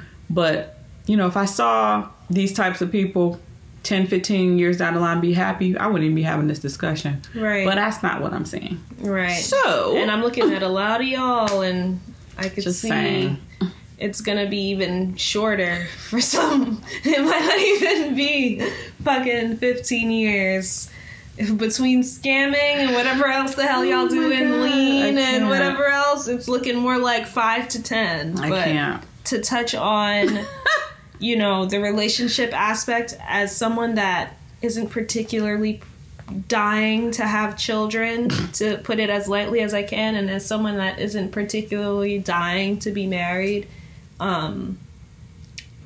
there is still something to be considered when it comes to just dealing with people, especially in that intimate way. Mm-hmm. I have been the person for the longest time that's always said, oh yeah, I know he's full of shit, but let me roll these dice. Let's go down this fucking hole. Let's see where it goes. I'm not doing that anymore. Yeah. It's taxing, it's exhausting, and you'll find that a lot of experiences pale in comparison to who and what you are. Mm-hmm. And each time you spend some of yourself on something that's less than you, it's going to take away from you. And I've always hated those fucking like cliche sayings and all that boring shit. I always thought it was boring. I still think it's boring, but it's true. Absolutely. And what I would like us to leave in 2019 collectively is overusing words. We were talking about this before we started taping. So if I call you and say, I love you, and then, you know, the next day I'm like, I love you, and then you see me in person, I'm like, I love you, it kind of like loses its depth. It loses its meaning. It's kind of like, all right, yeah, I get it. You love me, right? So I just feel like, you know, in our quest as women to have more respect and things like that, we can't just throw the same word at any problem or anything we don't agree with. Like misogyny, of course, is something that exists. It's something to take note of. It's something to hopefully heal, whatever. Yeah. But I'm seeing like y'all just throw the word at anything, sprinkling it like it's anything. Salt. He don't like Beyonce's new song. He's a misogynist. You know, he only gave me a $3 tip because of misogyny. Like it loses its meaning when you are literally throwing it at every situation that has to do with a man and something you don't like. Man, something I don't like must be misogyny. Like, quit that shit. Please stop, okay? Yeah. You can't even get any progress. No one's going to listen to you when you constantly saying the same shit, throwing the same acronyms, words, or whatever, where it's not appropriate. Yeah. Like, just...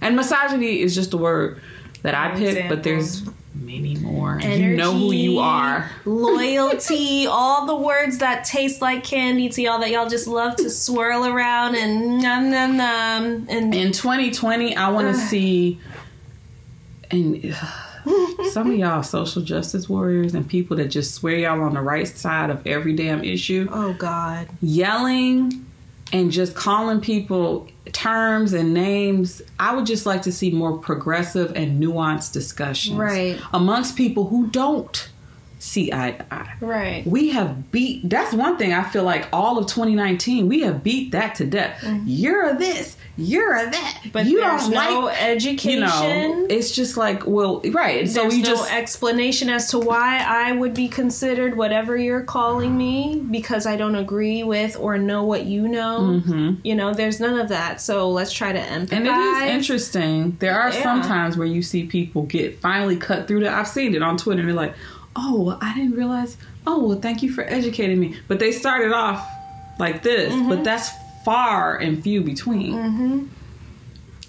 I don't know, man. It's like communication is a big thing. Mm-hmm. Usage is a big thing because words mean things, and words, especially for me lately, anyone that knows me personally, I'm low-key like a witch. But have you improved? And I like anytime I just say something, things wheels start to spin, so be careful with what you say. Has your communication evolved this year? Considerably, you know. I have my moments where I'm very much, you know, I still have to assess, mm-hmm. you know, I have to consult. Shout out to my near dear true blue friends, Vanessa, Shar, you, like, I have people that I consult with. My dad. Oh, when I'm about to lose my fucking marbles, I will call my father and get that weigh in, because sometimes I need at least 6 other brains to think first before I react. So yeah, and a lot of it is also knowing like I arrive at a lot of conclusions mm-hmm. each day, because I'm always talking to myself and I'm always having like these inner dialogues and like these random like downloads and moments of like, you know, like, oh, Eureka, like, wow. And it's more so about applying those things that I learned. Mm-hmm. So I'm always telling people anytime they call me and they're like, Kim, this person did this and this and that. I'm like, well, try and look at why they're doing what they're doing and not so much what they're doing. Right. So those are things that I'm applying to myself. And I'm looking at myself when I react the way I do or when I feel the things I feel. And if I can, like, pin it down, that helps a whole lot better when, you know, deciding whether to communicate or not. Mm-hmm. Well, I definitely, 2 things. You mentioned your dad. So my dad, I haven't necessarily been going to him for advice, but and they say you fall for people that are like your dad. Like, my dad has well, first of all, I told y'all my dad's from Houston. So mm-hmm. first of all, he has this drawl. Oh. So there's that. Then he has this very distinctive voice. So I'm like, anytime I talk to my dad, I just fall back into being like this baby. I'm mm-hmm. like automatically comforted mm-hmm. by the sound of his voice. And so I've been communicating with him more frequently than I have in the past. And I've noticed that in addition to some other stuff we mentioned, that has softened me. Mm. I am just his baby, his little girl, like whatever. And, you know, he shares a lot of things with me, sometimes just randomly. Mm. Sometimes we're talking about certain subjects and I'm like, oh, okay. That's an interesting perspective, especially from an older man, you know. And then just on a personal level, like, yes, this year was probably the most that I evolved with my communications, having to be sensitive to family members going through different things. And like, you know, you can't just say things a certain way when you see someone is going through something. So it's like, I need to get this message to them without disrupting, you know, the space that they're in right mm-hmm. now and making it worse. Mm-hmm. And then I have become, not just with the male species, but like with everybody, I have become much, much, much more vulnerable.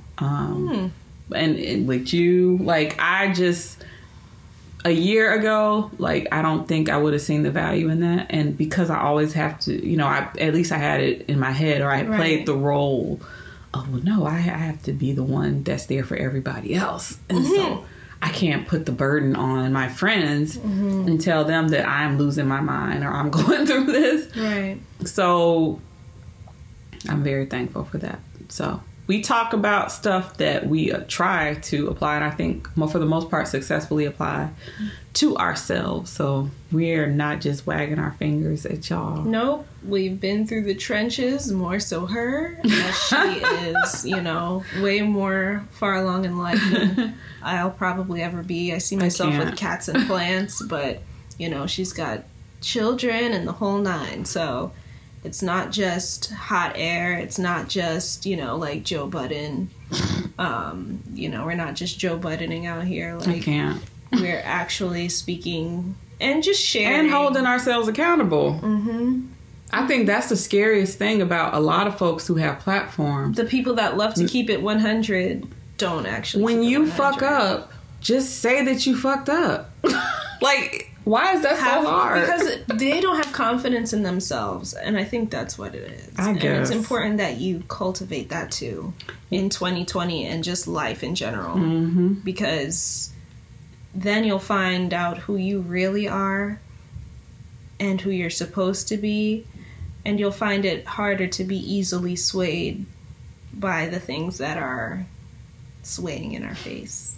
Well, I would like to see within the realm of Black stories. The reason I'm saying stories, some people make movies, some people make, as Kimber's art was featured in, some people make web series, some people do short stories, blogs, books. I've been reading a lot. I have not seen the movie, but I've been reading a lot of thoughts that people have about the movie Queen and Slim. It is, from what I could tell from the outside looking in, haven't seen it, a Black love story. There does seem to be elements of police brutality and stuff like that. And I'm not saying there's anything wrong with that. But, you know, when you think of just Hollywood movies, regardless of the color of the characters, you think of, and I didn't even see this movie, but I just know it's a classic movie. That movie with Meg Ryan, I think, and Tom Hanks. Is it You've Got... I don't know. I'm mixing them up. There's one movie called You've Got Mail. And then there's another movie called... Yeah, that is Meg Ryan and Tom Hanks. I love Sleepless in Seattle. There's Pretty Woman. There's all these, like, classic rom-coms. Yeah, some of them are rom-coms and some of them are just straight up rom. I mean, I'm probably the only woman that hasn't seen The Notebook, but people say I need to see... Have you seen it? The Notebook. They're like, oh my God, how could you not? That's like the best love story I've heard. And I'm like, the title's not doing it for me, but apparently it's like the everything. The Notebook was like drilled into my brain when I was working at Dry Bar. They play it every summer. I need to catch up. It's rough. I would like to see more. And take it anywhere. Put it on a web series. Put it in a movie. I just want to see Black love stories. That's it. Black man, Black woman, no police involved, no trauma, no struggle, like struggles, but like from a relationship standpoint. At least not slave struggles, right? For a change. Thank you. Like, just like, you know, our relationship struggles. I'm trying to understand you. Give us another Their Eyes Were Watching God or something to that degree. I didn't even see that movie, so. But I just want to see like straight up love stories. One thing I will say, because now that I said the word love stories, y'all know I've talked about it on the show before. One of my favorite movies that I usually watch around the holidays, oddly enough, is Claudine with Diane Carroll, now the late Diane Carroll. I just finished reading her autobiography. I've always loved her. Talked about that on the show. And we really lost someone regal, especially from the African-American community, but from the Black woman community.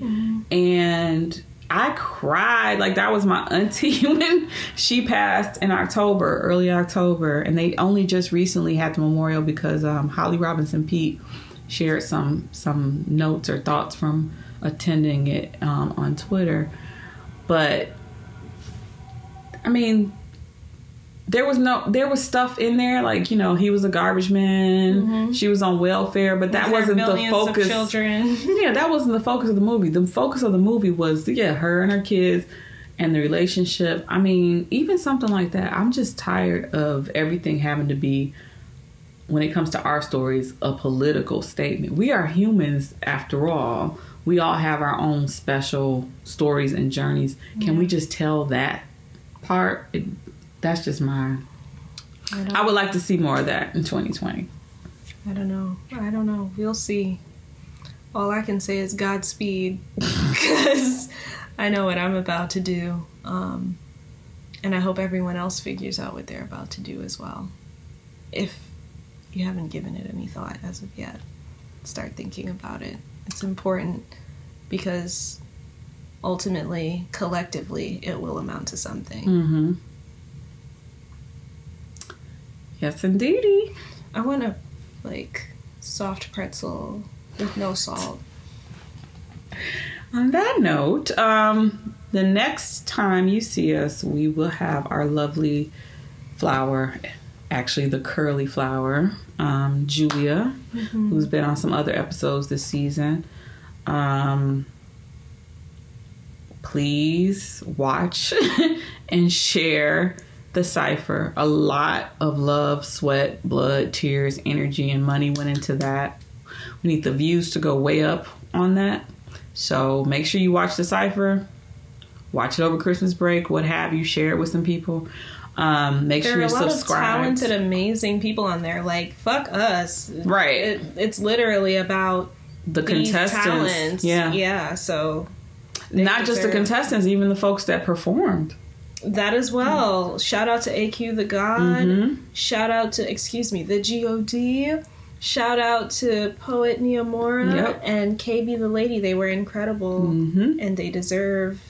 And to be honest, like you said, it's not about us so much, but the folks that perform, these mm-hmm. amazing women who that are better than your favorite rappers that are out now went through 3 rounds of competition. And our judges were fucking amazing. Mm-hmm. Our audience was amazing. And so I don't know if and when we're going to do it again. We hope to do it again in August this year. However, that was our first annual, right? Mm-hmm. Did you ever see Jermaine Dupri's cipher? No. Okay. Did it even materialize? So there was a lot, you know, we going to say it's a coincidence, but the timing of this cipher that was supposed to come out that never happened. I haven't seen anything, and that doesn't mean it doesn't exist, but I haven't seen anything on a community level that's out there on YouTube, and that happened in Brooklyn. So regardless if you're watching us from the Midwest, Chicago, down south, Florida, East Coast, West Coast, check it out. It's definitely something that, like I said, it's a community coming together of artists, good vibes all around. Besides the fact that I'm still recovering from all the work, there was no way it could have turned out better. Yeah. I mean, if you couldn't be there in person, we put our resources together to make it available on our YouTube channel. So make sure you're subscribed to our YouTube channel. Make sure your friends are subscribed. Make sure you are following on Instagram, on Facebook, on Twitter, whichever those 3 that you are on the most. And, you know, Cash App, She's So Fly, ChiSoply, just like my Instagram. If you want this type of content and these type of events, which we did the live show at the top of the year, we would like to do another one of those, but that takes resources, that takes money, and, you know, you can do that once or twice with your own resources, but it's harder to keep doing that, right? So if you want that type of quality from our community, our collective of Black women, help us out. Spread the word. If you can't donate, then spread the word. Share a clip. Likes are free. Exactly. So we'll be back next time with Julia. I'm really excited for this final 2019 episode because we're going to be paying homage to women that, you know, one of my favorite episodes where we talked about female game changers, and we were talking about artists.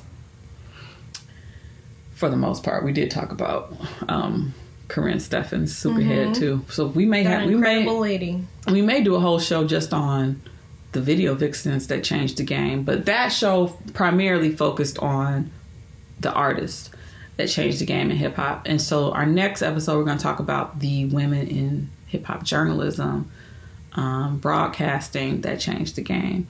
So Julia is the perfect person to have on that because she's currently studying journalism and radio. So we try to give you all the different perspectives. So that'll be coming up next time. This is a longer episode because we ain't been out here in a while.